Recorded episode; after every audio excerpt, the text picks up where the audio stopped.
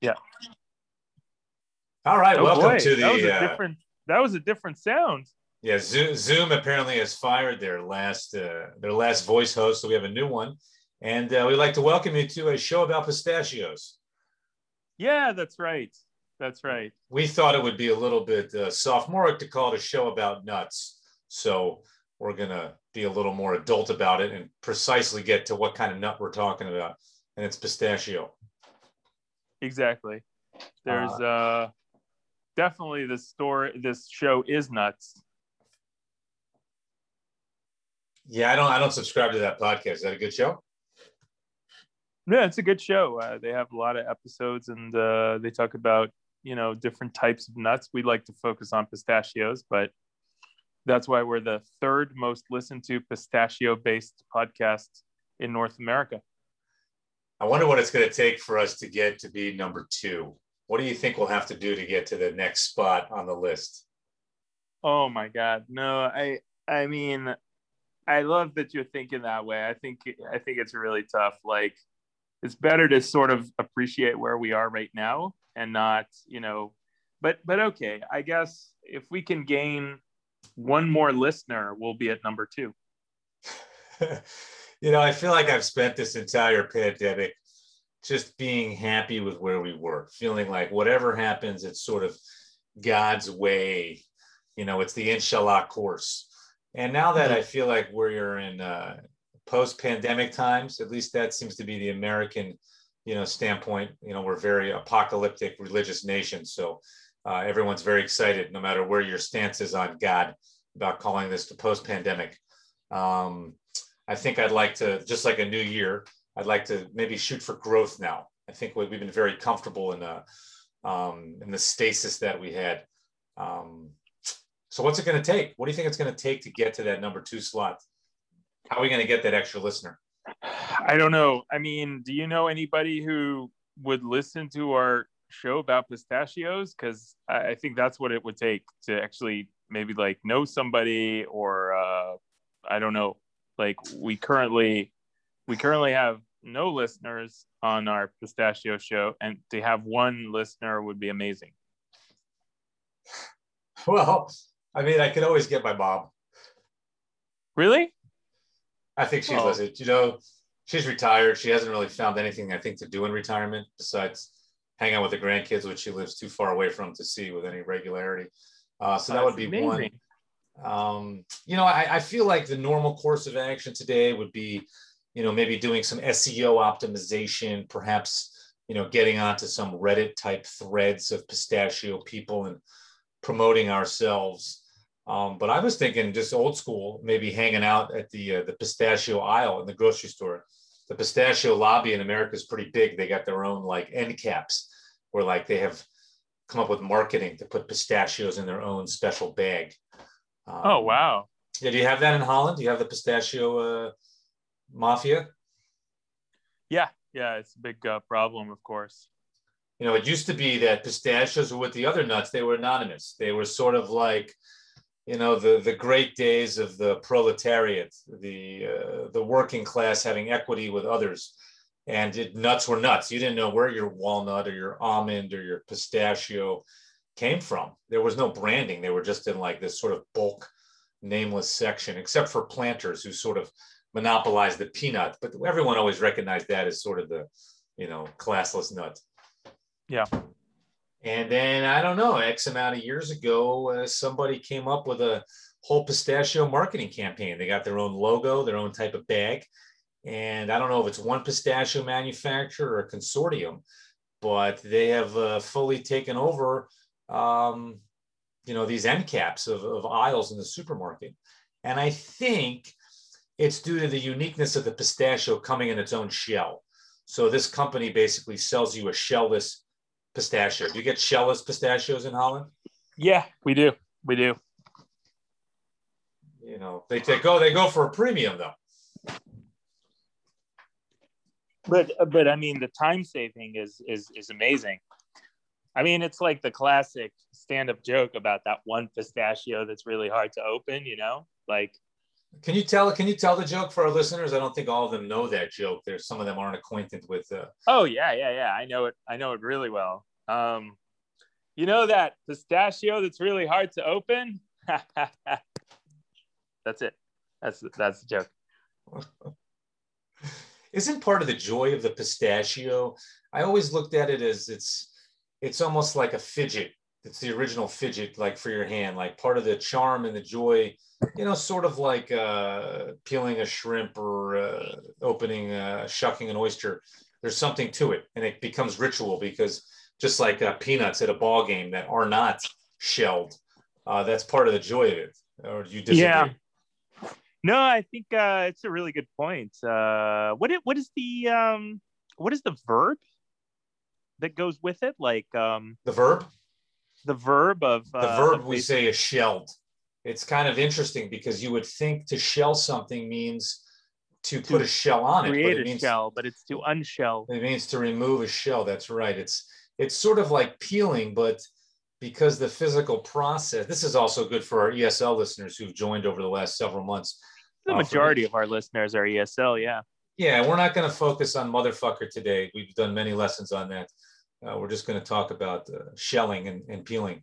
So it's just important for me to stress again that a motherfucker doesn't always involve a mother. But I mean, we made that point a few episodes, but I think it's an important point because there have been, misunderstandings. Yeah. Well, we had that one Moputu who wrote in on our live feed telling us, how much he really wants to hurt all the motherfuckers in his house. And we were a little confused and we got in a little bit of a side chat. And he was actually referring to the chickens. I guess the chickens from outside had gotten into his house and he was referring to them as motherfuckers. And we said that perhaps he could have a nicer name because he had several children and we thought that might not be appropriate. He responded that his kids didn't know any English, so it would be okay. And we didn't really have a good comeback other than it wasn't nice. Yeah, just to add that he didn't say hurts, he said hack. That's true. And then we got in a conversation over the two definitions most commonly associated with hack, which both meant to chop up with a kind of cleaver knife, as well as back way you're into someone's computer information. Yeah, with a knife. Usually, yeah. I think the Ukrainians would disagree, but most other nations would probably still use a knife. Yeah. Back to shelling. Yeah. Yeah. Which has another, of course, definition when it comes to war. Good point. Normally, you would say shelling with that, as opposed to shell. I guess you could, would you say you shelled the enemy? Because that almost sounds like now you're just shortening the name Michelle, and then it sounds like it's very sexual. Or brand of gas stations. Which is Dutch. And here we are in the Netherlands. Full circle. Yeah, full circle. Definitely correlates to the rampant colonization of the great beaches around the world and the shells they collected is my assumption. That's probably it. Yeah. The Dutch spent too much time in Indonesia to not be wowed by the shells there. I don't know. Is that a true story? Yeah. Yeah. What? Well, I count on you to verify all things Dutch, whether they are true or not. Yeah. I'm actually, I have a research team here and they're going to get back to us in a bit. They're preparing to go to the library because there's a good computer there with Google Access at the library. Yeah, Google Access is nice. I don't know why people are so against Google. If you've ever tried the alternates to Google, like Bing, it's so disappointing. It's true. It is. I find every time I'm like, I don't want to support the behemoth. I'm going to use an alternative to Google. And they just don't compare. I mean, the amount of results, getting 81 million results in 7 seconds, 0.7 of a second is amazing. Nobody competes with that. True. So I'm curious how we haven't spoken for a couple weeks since the motherfucker episode. How are things going on your end? They're moving along just wonderfully. Now that I've stopped eating pistachios. Oh really? Yeah. I stick to raw pecans. That's my nut of choice. Oh wow, lovely. Yeah, I'm really, I don't know about you. Like some people, like I switch my liquors every few years. Like there's a liquor I get into, and then that's pretty much the only one that I'll drink. What's the current one? Rye. Oh yeah. Yeah. From bourbon, I sort of moved over to rye. But I find it's just that one. I'll just stick with it. And then the nuts the same way. Like I was in the cashews for a very long time. I would only eat a cashew. But in the last year, I got into pecans, and I was kind of cheap, right? So pecans an expensive nut, so that was usually what limited me from buying them. And I started getting them raw, and then I put them in an air fryer with no oils or anything, and just crisp them up a little bit. And I'm kind of addicted. I find myself just anytime I think of a snack, I just go grab some roasted raw pecans. Oh wow! Yeah, they're very tasty. So that's new, or I should say continuing. And why do you is this thing that you've always had where you just focus on one thing and that's your thing? When it comes to certain food items, I mean, don't you have a focus? I mean, when you go food shopping, I find I eat lots of things, but you're gonna only choose certain things you're gonna purchase for the house. Yeah, I probably do. I just never thought of it that way. I thought I was always like shopping out of free choice, but maybe in retrospect, I get the same products over and over again. Yeah, I didn't think it was a thematic thing, but I guess it could be. Yeah, it is, man. I think free will is just a wonderful marketing scam. I don't think we really have it. We are all under the spell of a product, whether we know it or not. And that product might be a piece of nature, right? Like, you know, maybe you only go to a certain type of forest. You know, you're only into deciduous forests in temperate climates. But, you know, that's still a very focused area. And whatever goes on in that region, that kind of has you. You're not really into anything else. It's the same as you. You know, you're really only into, you know, transgender Micronesians. It's... yeah, I mean, it's been that way for 5 years, so I think it's temporary, but yeah, definitely. I mean, they're the only thing I want to, you know, procreate with. That's cool that they can still procreate. Yeah, well, I don't know. I haven't tested the theory, but I would think so. Speaking of procreation, that does bring me up to something that did happen in the last week, and I would be curious of your opinion. This is a true story for our listeners who are wondering, trying to decide like what's really going on here. This story did take place in the last week. It's the most updated of some stories I can share. Not mutual with you, but a sort of a friend of mine and maybe of the family's similar age guy. We were having a conversation, and you know, he's a fairly progressive gentleman. I like to think I'm progressive, but the last couple of years have taught me that I am not progressive enough. So he told me, without joking or any kind of irony, that the word fucked, it really shouldn't be used anymore in the sense of like, you just got fucked or so-and-so fucked you, or, you know, in the sense of like, you're just totally screwed. You know, you've been, you know, done over. And I thought he was kind of joking, right? I'm like, but then he went on in a very serious discourse about, you know, how inappropriate it is because its roots are basically, you know, anti-homosexuality. And I was confused. And he's like, yeah, because what people have always been saying is, you know, that being fucked is a bad thing. Yeah. And I thought, I'm like, and I'm trying, you know, when people are telling you something that you know, and you can't actually figure out if they're fucking with you or not because what they're saying just seems too unbelievable. You must have had those situations, right? Oh, yeah. This seemed like an unbelievable situation. There's no way this guy that I know fairly well is telling me in all seriousness that, especially with all the you know, coming of age of the history of words and cancel culture that one of the great American words, fuck, actually is inappropriate to use, and not in a profane sense, like, oh, you wouldn't say fuck in front of someone's grandma, but simply that using fucked in that sense is derogatory to homosexuals, many of which live on my block. So I was very excited to go ask them if this was true, because somehow I had never heard of it.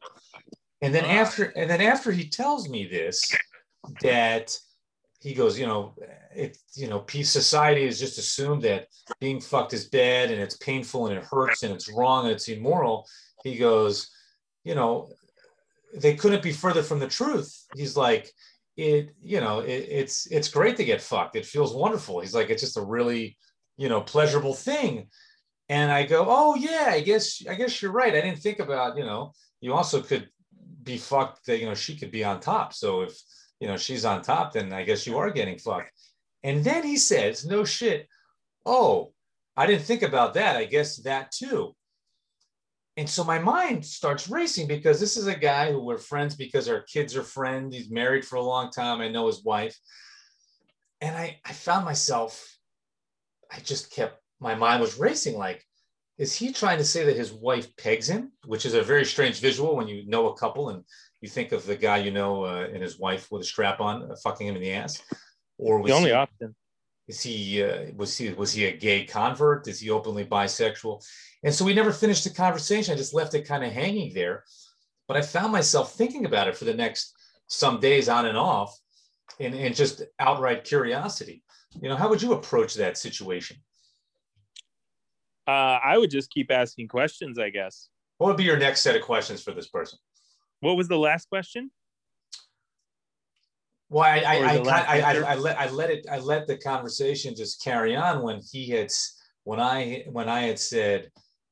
talked about how pleasurable it was to get fucked and how wrong people were, and they're using the word inappropriately.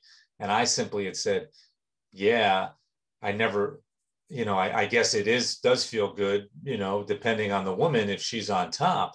And he goes, oh, I never even thought of that perspective. I guess that also would feel good. And that's when I was sort of left slack-jawed. But I didn't ask any follow-up questions, because I guess I don't know what the question is, but I like this kind of separation between active and passive. So I would say, what other passive things do you enjoy? Oh, in regards to that comment, I guess it's okay just to flat out ask him what he meant by that. But I sort of like the idea of playing around it more. Yeah. What kind of questions could you ask to, like, not bluntly say, does your wife put a strap on, or are you just a bisexual, or did you used to be practicing a gay and then convert? I feel like that's too easy.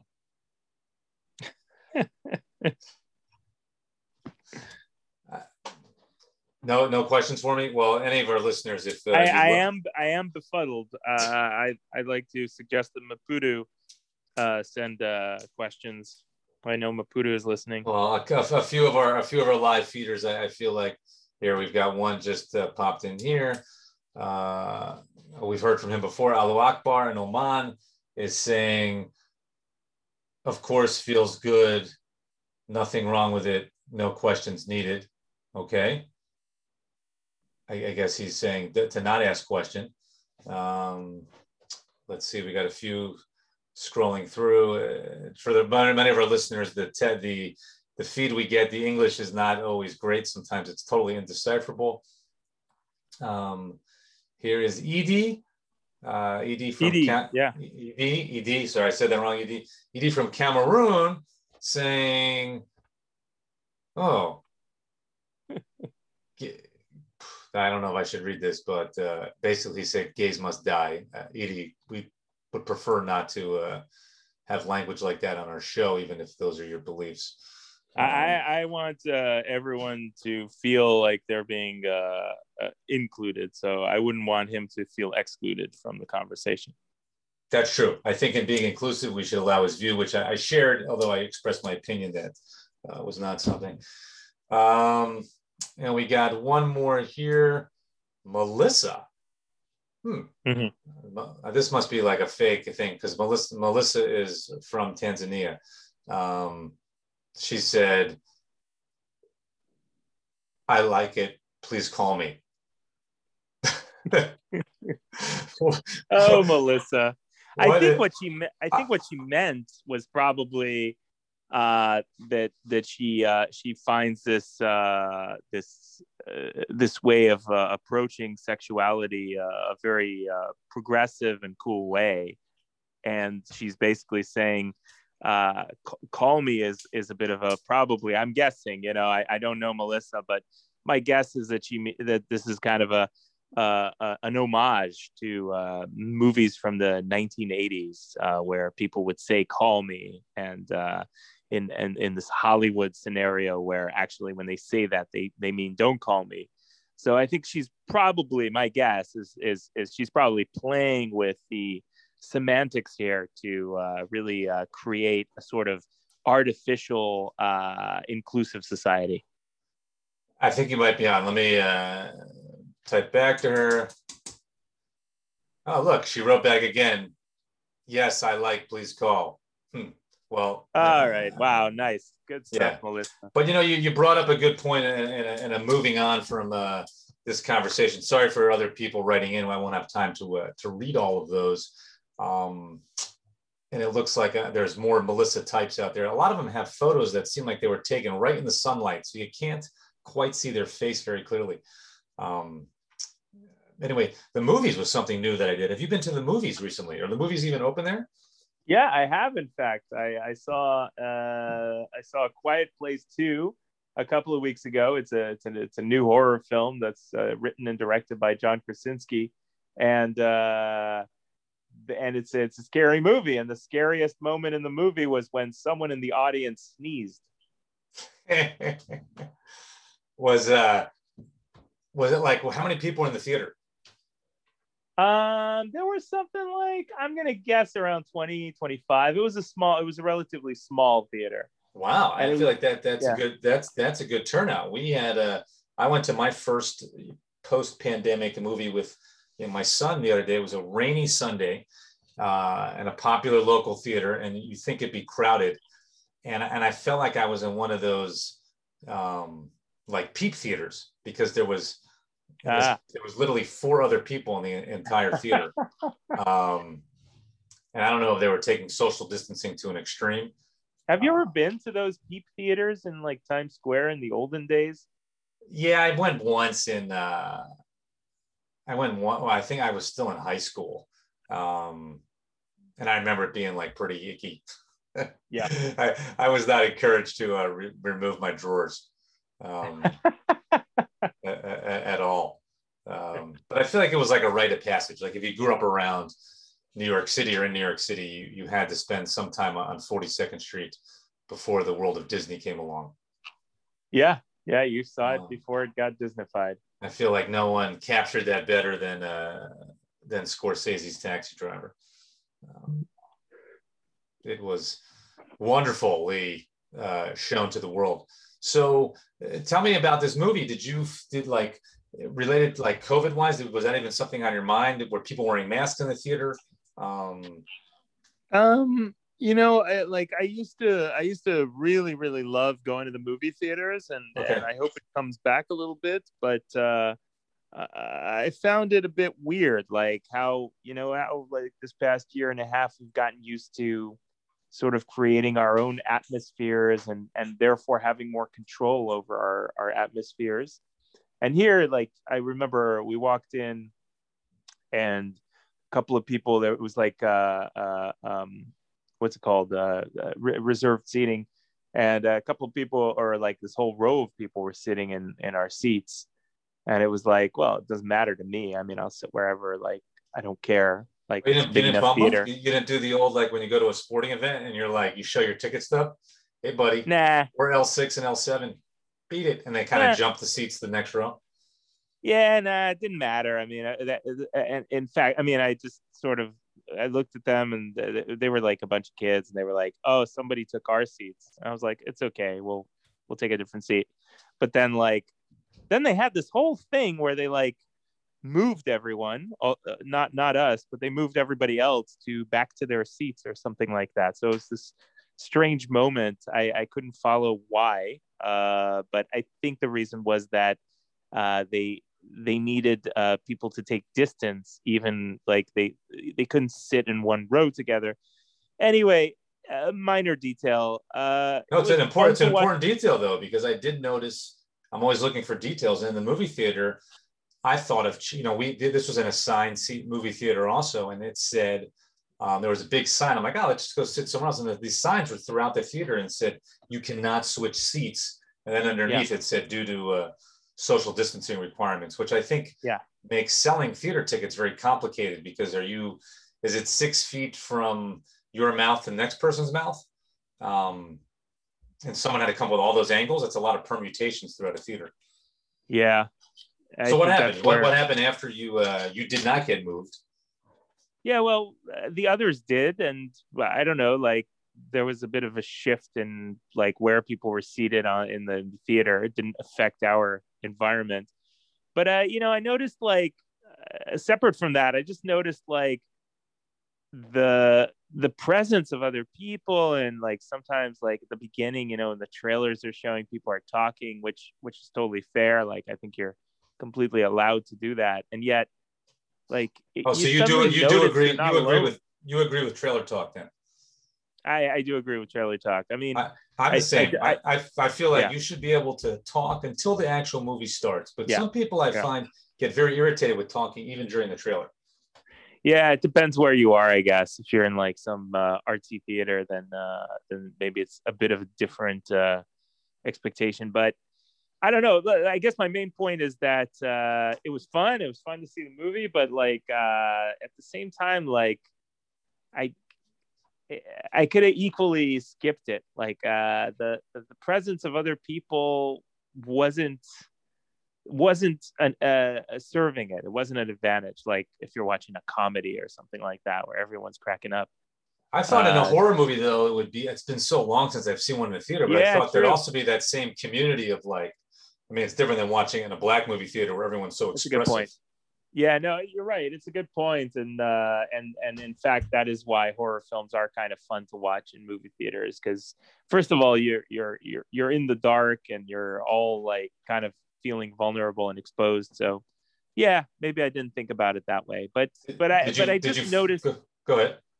No, I mean, I just noticed after a year and a half of hardly going to movie theaters. I think I've been to 3 movies since in movie theaters since March of last year. I think the feeling is that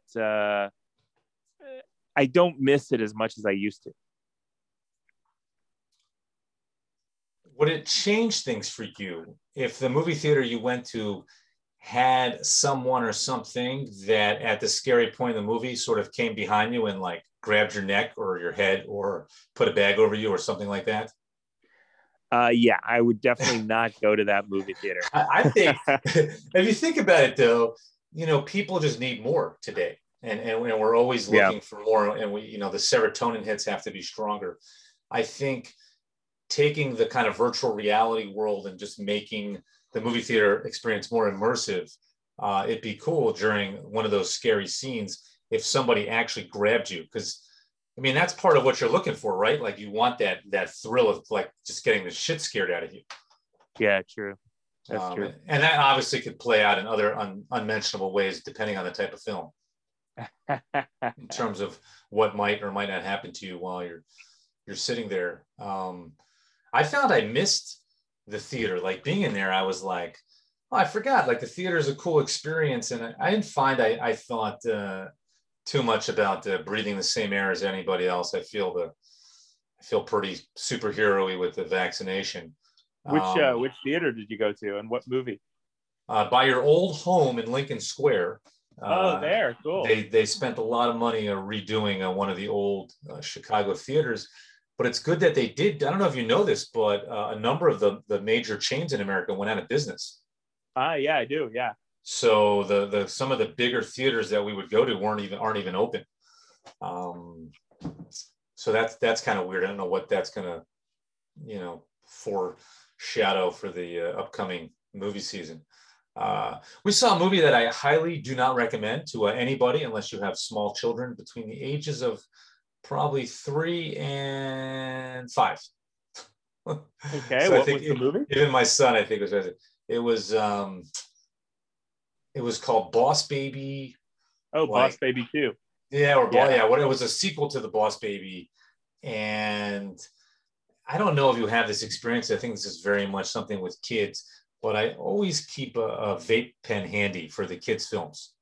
Oh, yeah. Because I feel if I'm not stoned, I'm just going to be upset. But if I'm high, there's a chance, that I might enjoy it. And I've had a few cases where I've done the whole lot. I'm totally the guy that was like, whoa, whoa, like just during some like crazy graphic thing. And I've done it with no ironic effect. Like it really was pretty fucking cool. And so, did you have a moment like that? That was my hope. Like the best I could hope for getting high, going to a kid's movie is that I'm going to have a whoa, like moment. And I didn't. I dozed off like 4 different times. I could not get into the only thing that that was kind of like lightly enjoyable was Alec Baldwin is the voice of what used to be the baby who's now an adult. He like, yeah. He's like a business tycoon. And I really feel that they were doing a lot of like Trump things like that weren't obvious, but were totally there because his character was like this big blonde hair ogre. And there was like a scene where like his hands got really small and he made some comment stuff about the family business. And I don't know, I just associated with Trump. Maybe it was because I was high. And that was like pretty much the highlight. There was like no interesting story arc. The graphics were not cool. And yeah, all the marijuana did was help me take various naps. Fantastic. And my son, who I think he's not been to enough movies because this to me is like unheard of. I got a big popcorn with him, right? I find popcorn's a gimmick and they charge you a little bit more for the extra large. And I always take the opposite route and just get the small because it's not about the money. I just feel you get sick if you eat too much popcorn. Yeah. But I'm like, okay, that's a treat for him. Let's get like the extra large fucking gigantic bag of popcorn. And at some point in the movies, it was gone. Like the whole thing was gone. He's like, daddy, go get a refill. Wow. Refill. And I remembered one time at some fucking theater I went to, I never saw this before. They're like, oh, if you get you can come down for a free refill. And I don't know what that was for, some promotion. And I guess it got stuck in his head. I totally forgot about it. For like 15 minutes or so in the movie, he kept badgering me. Like, daddy, you know, go get refills. I'm like, that's it. No more popcorn. And he kept asking for more shit. And I'm like, I mean, have you ever been to the movie theater and been able to get, even as a grown-up with your own salary, more than one snack? You're asking if I'm asking you, have you ever gone back out after, you know, sitting down with whatever thing you're going to have to eat and got something else? No, because the movie becomes the priority. Yeah. To me, that's anathema. I feel like I would be setting the stage for a lifetime of movie interruptions. Like his future spouse would be so annoyed with him that he or she could never go to the movies without him sitting still. Right. So what happened was, you know, as a parent, you find yourself in these moments like, oh, this could change the course of my son's direction. And I felt by holding the fort and refusing to give in to additional popcorn or treats that maybe I would help him focus on movies more. Okay. And that was the highlight of Boss Baby 2. Yeah. Did it eventually stop the badgering? And yeah, because I think I fell back asleep. I've talked to other parents about this too, by the way. The narcolepsy, I think, is a universal parental problem. You know, you don't get many naps as a parent once your kid is past nap age, and you're just tired. You know, you get woken up a little earlier than you want to, and you'd rarely get a place that's dark. And the seats these days are pretty comfortable. Right? The seats kind of rock back a bit. They're big. There's no one in the theater, and the movie was not interesting. And it's like someone is just like basically offering you a pot of gold. It's hard not to fucking dip your hands in it. Yeah, I wonder if like you know, we always assume that like movies are made to be engaging from beginning to end. But I wonder if like part of the built-in tradition is that most movies are not like that. Some movies like on the streaming platforms are made so that you can do other things and still watch it, which is why they seem very slow or they might seem very obvious. I wonder if there's a whole like extra version of creating arts and culture and specifically cinema, where the intention is actually to keep different sets of people occupied, like a children's movie, in different ways. So you think they kind of run different sets of focus groups to figure that out? Yeah, I don't know. Or maybe like, you know, there's a few people on the inside who know exactly how it works. And they know that, for example, in minute 30 of the movie, we need to have a montage because typically audiences, especially the kids, kind of doze off at that moment. I don't know. Yeah, funny you say that, but I kind of, my wife and I bond over hating montages. There seems to be certain movies that do montages. Do you think that's its background? Like they just recognize that interest may be lost. So at this point, we find a fun song, and it might be. I think a montage is obviously a writer's technique to cram in chronology in a short amount of time in a sort of an uppity, well, not necessarily uppity, but in a musical form. So it's a technique if you want to show the couple getting to know each other better, or the process of losing each other, or losing a home, or whatever. It's sometimes way quicker to show it rather than tell it. So are you open to the montage, or do you find you also are not a big fan? Well, I'm currently writing a movie, co-writing a movie, and we have a montage in there. So I feel like I've surrendered to the fact that it is kind of a normal thing that happens, meaning that I'm just going with the flow here. Is there a Rolling Stones song playing and a number of people getting shot? In this case, it's low budget, so whatever the production can afford in terms of music. But it's a series of scenes of a couple of people like Harold and Kumar going around the city of Athens. Oh, I'm very impressed, Harold and Kumar in Athens. So is that just because there's so many refugees that are stuck there? You're able to pick a couple of random nationalities? This one is very Greek. So the names are not Harold and Kumar or like, but they are two kind of stoner Greek guys. There isn't that much diversity in this movie. Well, you know, Greeks are almost African, so maybe there's some diversity there. Maybe going full circle, you can take the conversation from earlier in the show, because that would be very Greek to have that type of conversation about the confusion over being fucked. Oh, yeah. Yeah, very, very true. I think Socrates really enjoyed being fucked. That would be a great conversation for two Greek stoners to have. And I think the Greek audience would be all over that.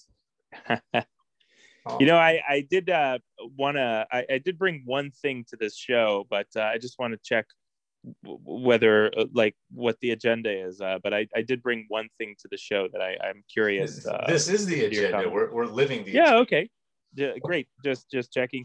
So I don't know if you read in the paper this past week that Brandeis University released a list of words that you're no longer allowed to use anymore. Is fucked one of them? Fucked is not one of them. Crazy's been in the news a lot lately. People are big on getting crazy out of the lexicon. I think what I'll do is I'll just send you a link to it so you can open it yourself. I'll send it to you on what computer or the smartphone? What do you prefer? You could send me a phone link. All right, I'll send it to you on the phone link, and I'd love it if we could go through it a bit. Let's do it. I'm ready. Yeah. Okay. It's in your WhatsApp, and let me know. That was a paid promotion, by the way, for people wondering. We are paid for it. Paid by WhatsApp and Brandeis University. And what's great about WhatsApp is I don't use it very frequently, and I noticed in here I have various messages I have not seen over the last month. There you go. All these people must be like, oh, that guy. All right. Now, Brandeis, from my memory, is has a big Jewish population. Yeah, it's located. It's a lot of overachieving, overeducated, but not quite qualified to get an Ivy League school type students. Yeah. Is that my memory correct? I think that's a perfect definition of Brandeis. Yeah. You know what? Growing up in the Northeast, you learn about all this shit. Okay.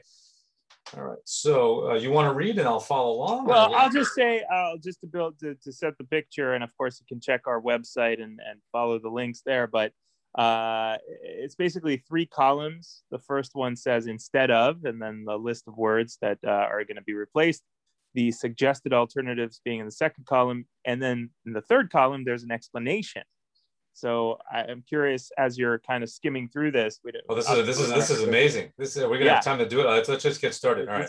This is the next 10 episodes. But is there? I mean, it's not that long of a list, but I'm curious, like what strikes you as an interesting one? Well, let's start with the first one on the list here. So.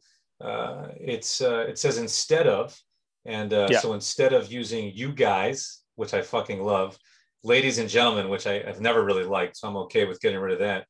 And they're recommending y'all, folks, or this is really funny, or folks. They spelled it F-O-L-X. I don't even know what the history of fucking that is.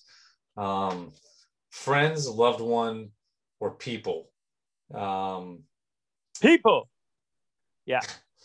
You know, loved ones, I feel like that was only... Do you want the explanation? Maybe we should read that. These examples either lump all people under masculine language or within the gender binary, man or woman, which doesn't include everyone.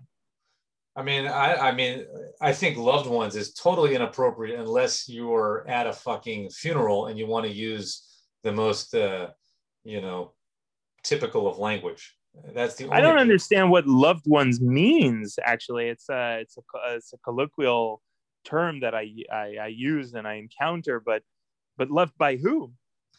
Would you say that like opening up a show? Like, would you go on stage and say, "Thank you for coming, loved ones"? I mean, that would just be fucked up. I mean, where would you say loved ones? I think I've used it in when I officiated weddings. Like as an opening, it's also known. Yeah, the officiant would use loved ones at a wedding or a funeral. Y'all, that's very American. And is it American or is it Southern? Well, it's correct. So within the American dialect, it is from the South, and it's used by both African Americans and white Southerners. But I think the problem there is, you know, that could be offending people who find the whole notion of the South just, racist and offensive. I wonder if also you is actually not inclusive enough. Maybe is it singular, or can it be you can be used for plural? Well, you can be plural. You is allowed in a plural context. And folks also in America is a term that is used often within the Black community to refer to others. So I feel like that's appropriating. But I keep going back to loved ones. I feel like, and the fact that they misspelled folks, do you have any idea where that comes from? I mean, I don't know. My first suspicion is some version of I'm going to say the wrong word now, but like Ebonics. Well, here's the next one. The word freshman, which we generally use for a first year student, they're just saying call first year student. I mean, why couldn't you just call them fresh? Or we used to say frosh. Frosh, yeah, fresh. You know, I think the idea should be, language wants to be simplified. Language wants to be shortened. That's where common language always goes to. So why are they fucking going backwards from freshman to first year student? That's just too many words out of the mouth. Yeah. I like the next one, by the way, on the list, which is African-American. Let's see. Instead of African-American, it's Black with a capital B. That's what it says to use. But if you're talking, do you have to always say that? Hey, they're Black with a capital B.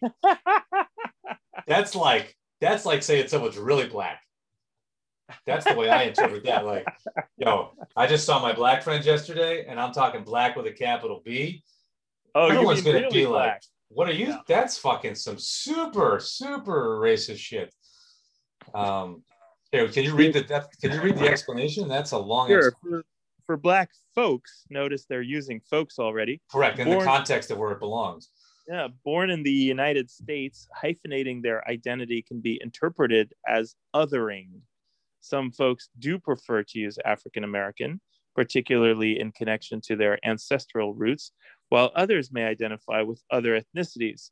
We recommend using black as a default, but being open to adjusting if asked to. Yeah. What is your thought on that? Because well, I find it interesting that I mean, what's interesting about this is like how white people aren't on this list. Yeah, I mean, I personally don't like Caucasian. I have nothing to do with the Caucasus. I find the term offensive, so I would like to get rid of that. How did that start? Yeah, exactly. I think the black one they have not delved into enough. I personally, this is serious, I always took offense with how Barack Obama was classified, because he was, to me, not a black American. His experience had nothing in common with who he considered descendants of slaves. You know, he was very similar to any immigrant of color in America. So I think that in itself needs its own term, because in America, we generally associate black with those being descendants of slavery and having had to deal with generations of bullshit that has kind of led to a lot of the issues today.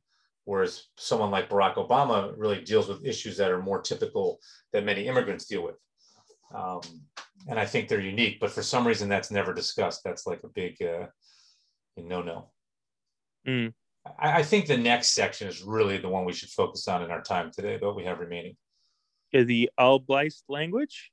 I don't. I think that word is ableist language. So ableist. Sorry. So if you're able or not, totally reading. And I right away I see that they don't want us using the word spaz.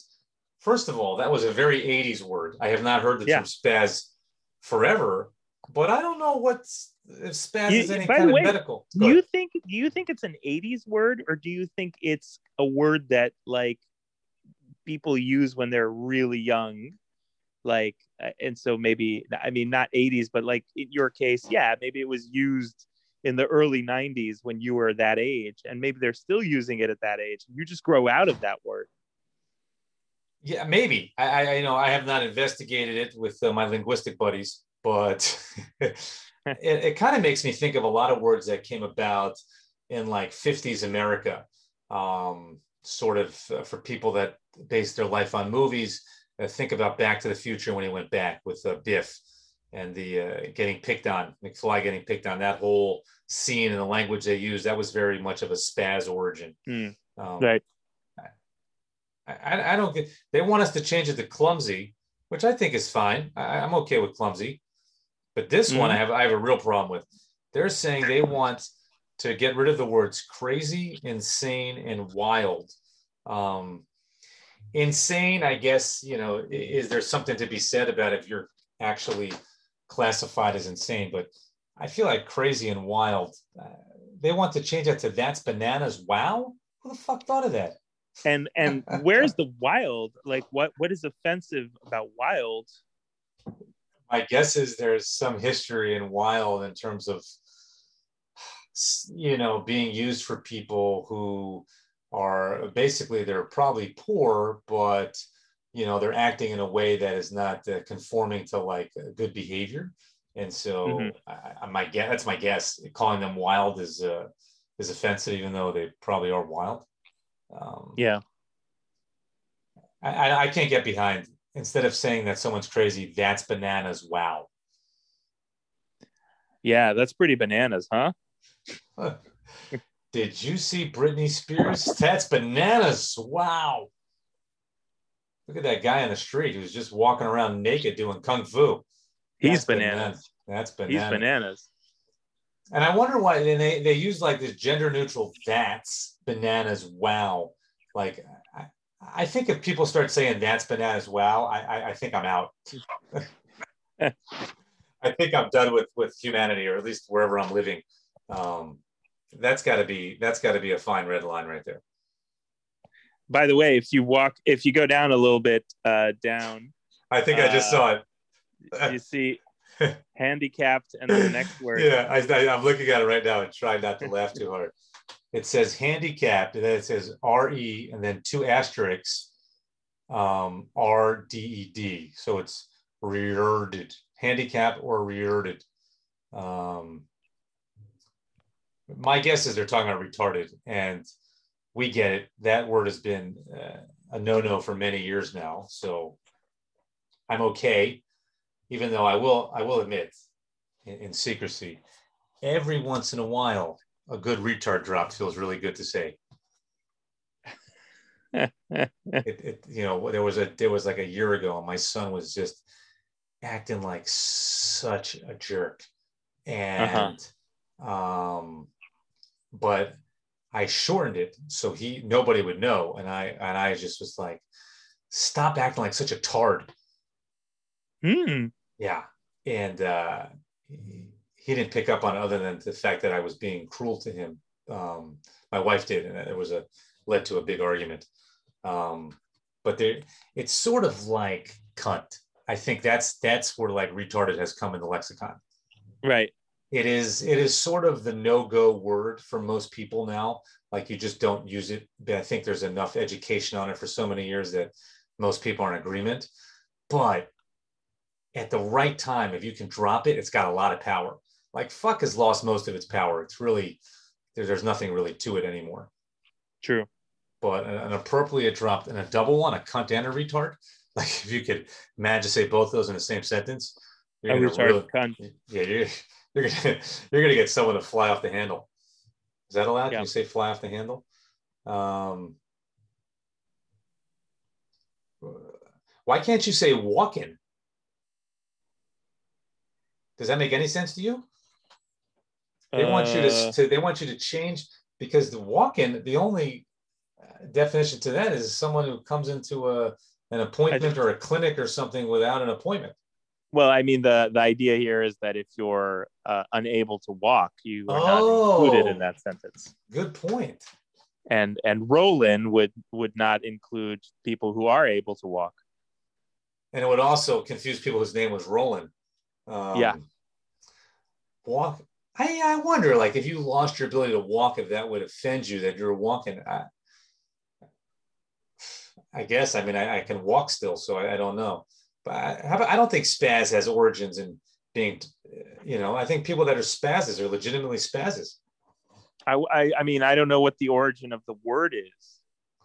Do you have would you say spaz in Amsterdam? Would people know what you're, because people's English level there is very high. They would not know. They wouldn't understand spaz here. Do you think they'd feel that you were saying something like so bad that they would be offended? Like, if you were just like, dude, stop acting like a spaz, would they kind of lose it because they didn't know the definition, or would they laugh? I don't think so. It doesn't sound, I mean, it's funny. Like, a word also has like a secret energy to it. And I don't think that anyone can say this word where you feel like, oh, something really bad has been said. Okay.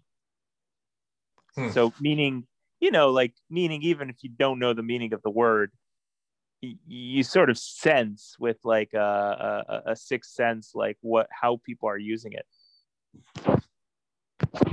All right. There's a lot here, man. I'm so OCD. Unless you are OCD. Yeah, so then you can say it. And then you can always have the argument. No one's going to make you show like a certificate. If someone's like, excuse me, and you're like, what? I am OCD. That's a relatively new phrase. I didn't hear that before a few years ago. I'm so OCD. I kind of think like it's almost a compliment. Like, it's taking a disorder that people used to not know anything about and making it mainstream so people recognize it. Yeah. Like I wouldn't be offended if people started being like, oh my God, that's such a small dick thing to do. I'd be like, finally, people are going to understand what I've been dealing with my whole life. And you notice there's nothing on ableist language about the small penis thing.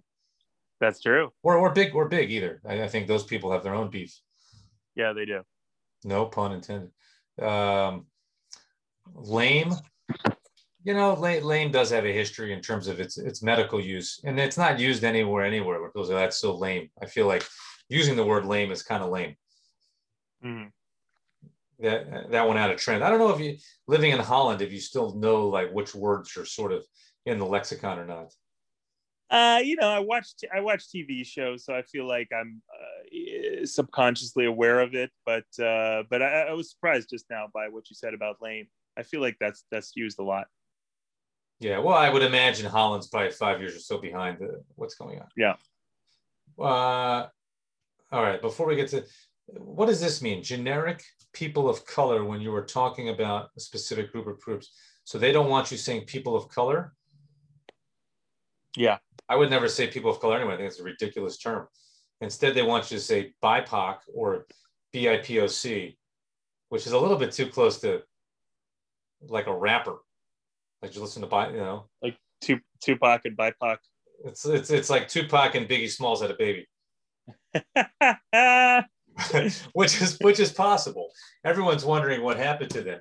You know, for the longest time, the African American community was virulently anti-homosexual, yeah. And it's possible that those two huge rappers could not even dream of maintaining their legacy if they came out as gay. So perhaps they both faked their own deaths, and they're, you know, I don't know, living a wonderfully gay life somewhere in Tasmania. Hmm. Yeah, regardless, BIPOC, Black, Indigenous, and people of color. That is what this term means. Did you read the definition of it, though? It says this term intentionally names Black and Indigenous folks who are disproportionately impacted by violence in the U.S., even more so than other people of color. Right. But if that's the case, then why is the term also used the term people of color? Is that why they got to go first? That must be the reason. I don't know. Who thought of this shit, man? This list got a lot of negative publicity, of course. I could imagine, because then it gives the explanation for BIPOC, and it says, if you were talking about a specific racial group, name the group you were talking about. Well, isn't that contrary to what they just came up with? Yeah. Why wouldn't you then say, oh, these Tunisians, they're really suffering a lot here in Indiana. Oh, here's the gay section, which I don't know, can I even say the gay section? For me, the gay section seems super obvious for some reason, but maybe it isn't, because obviously there are some things like transsexual or hermaphrodite, which you're not supposed to use. And hermaphrodite, I never, you know, it's such a long word, and I feel like even as a joke, it doesn't get used. But I would never think of calling a hermaphrodite queer, which is a word I just associate with a sort of catch-all for gay. Mm. And I find queer to be weird. Like isn't that a bad word? I see they mention that in their parenthetical comments. They say, consider your audience. Not everyone receives this word positively. So why would you even suggest that? Yeah, well, what are you supposed to say when you find out that someone has a vagina and balls? Do you say, yeah, excuse me, I'm going to be referring to you with my friend over here? It's like translating. Would you prefer I call you queer or something else? Or a vaginalist balls person.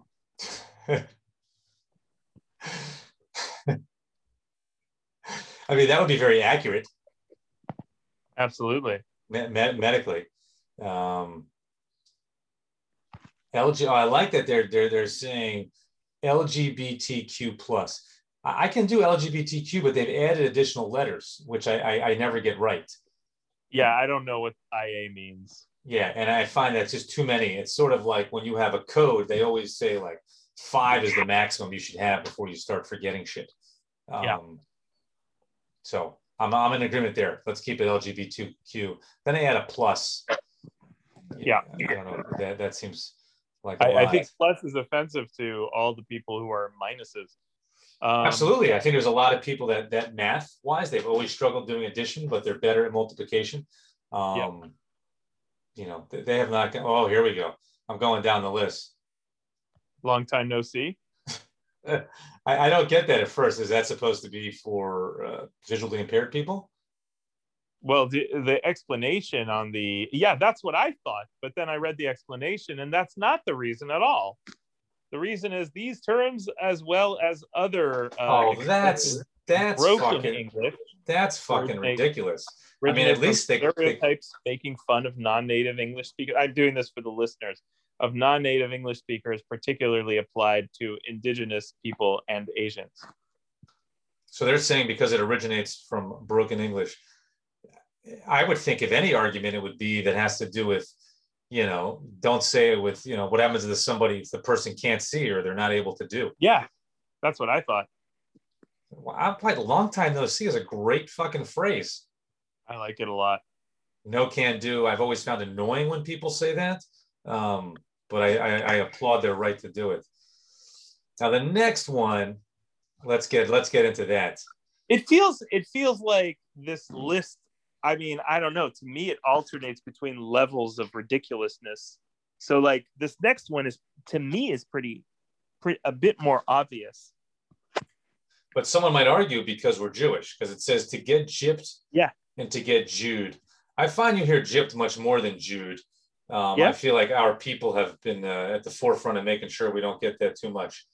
Now, to get haggled down, I feel like haggle is offending the haggish eaters of Scotland. Oh, yeah, true. They wouldn't like it. Now, it says that the reason for this is that it's based on the gypsies, Romani people being swindlers, which many of them are, and the Jews, and the fact that Jews are cheap and or money hoarders, which is also true. That's a compliment. How many people know Jews that are not cheap? There challenge you. Yeah, then right now, our screen is blank. Our live feed has nothing for the first time all day. The ticker has totally stopped. You know, and if you do name a Jew, that person's not Jew, but biologically, they were somehow adopted or, you know, went through some, you know, conversion process. This is, I like the Louis C.K. joke, who, by the way, is on the list, and you can't use his name anymore, but I like his joke about how the word Jew can be the right term for someone and the offensive term for someone based on the intonation of how you say that word. Oh, completely. I think the intonation would be a lot of these things.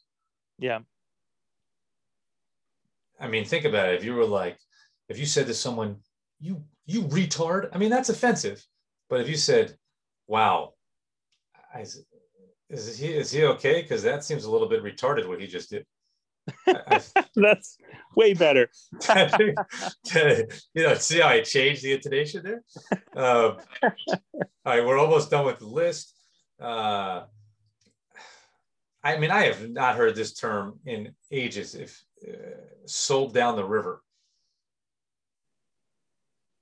I mean, this is an example of common sense. They're suggesting betrayed, which is obvious just because it's a shorter word. I mean, people in language are going to default to a shorter word. Indian, what are they saying? Why shouldn't we say sold down the river?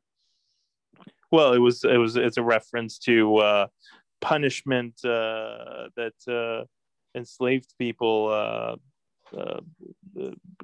basically, well, I'll read it. This expression refers to enslaved people who were sold as punishment, separating them from their families and loved ones. Now, Moses, he was just left on the river, right? He wasn't sold. He was left on a mountain facing Israel. God, my biblical knowledge is awful. I thought he was on a river. No, he was left in Jordan. In Mount Nebo, facing Israel, so that he could sort of see the land that he's not allowed to enter because at one point he broke the commandments, as in literally broke the commandments. Thank God I have you as a partner because I no did not problem. Know that. An Indian giver, you know, I just think that's confusing today with so many Indians from the subcontinent living in America. People don't quite know what the hell you're talking about. Yeah, I remember that was an episode in Seinfeld back in the 90s. There's a whole bit about the Indian giver when he was dating a Native American, and at some point she returned something or something like that, or well, she took something back, she rescinded a gift, and the joke there was how he wanted to call her an Indian giver, and in this case it would have been true. But I think looking back at it from, you know, our very woke perspective now, that was like a really an episode that really showcased how we've changed as a society since then. Yeah, and I'm assuming, I don't remember the episode, but I'm assuming she was hot. Yeah. I think that was the genius of Seinfeld, is that he made sure that every girlfriend he ever had was hot. They weren't even like mediocre. No, they were all hot. You know, to that alone, the show should be given credit. I noticed at the end of that list, there's a link to go to, they have all sorts of lists. I just went to a list. Yeah, there's more. I went to a list for a culturally appropriative language, and they don't want people saying spirit animal. When was the last time you thought of saying the word spirit animal? Yeah, amazing. I would think that anyone using the word spirit animal is probably doing it in a positive way, which is only bringing acknowledgement to Native American culture. Yeah. So yeah, they have a whole thing. It's called the oppressive language list. Yeah, with powwow and tribe in there. Oh, you can't talk about Tribe Called Quest anymore? Let's see what the alternative is. It should be Friends Called Quest. Because there is a subculture of Americans of a certain age. When they say tribe, they only mean Tribe Called Quest. And then there are other people that only mean Jews. And there's an intersection on the Venn diagram of that, both those people. Yeah. Right? You ever hear that term? Oh, they're definitely part of the tribe. Only Jews say this about other Jews, by the way. That's true. Or people very close to Jews feel comfortable enough to say it, I've noticed. People that grew up on like Long Island Jewish enclaves. I miss Long Island. Oh my God. I could spend all day on doing this, but instead of non-consensual sex, well, I guess that makes sense. They just bluntly say rape. A homeless person without housing. I think that's too long. So going back to our episode, a person without housing, what was it? A person without housing asked if he could, you asked a person without housing if you could lick the Nutella from his genitalia. Oh yeah, we got to go find that episode. That's on the greatest hit, the pandemic greatest hits, to be released soon. And that's going to about wrap up our show for today. We always wrap it up on a good Nutella homeless ball. You know, I just got to go find that episode. I don't even think it's worth referencing. It just brings up too many memories. Yeah, true. Any closing words for our guests before we end the show? You know, as the world opens up, wishing you the best. I'll be traveling next week to the Holy Land for 5 days. Looking forward to that. And looking forward to speaking to our audience again in a couple weeks. Sounds wonderful. To all of you listeners who have stuck with us to the entire show, I strongly recommend seeing a therapist. And until next time.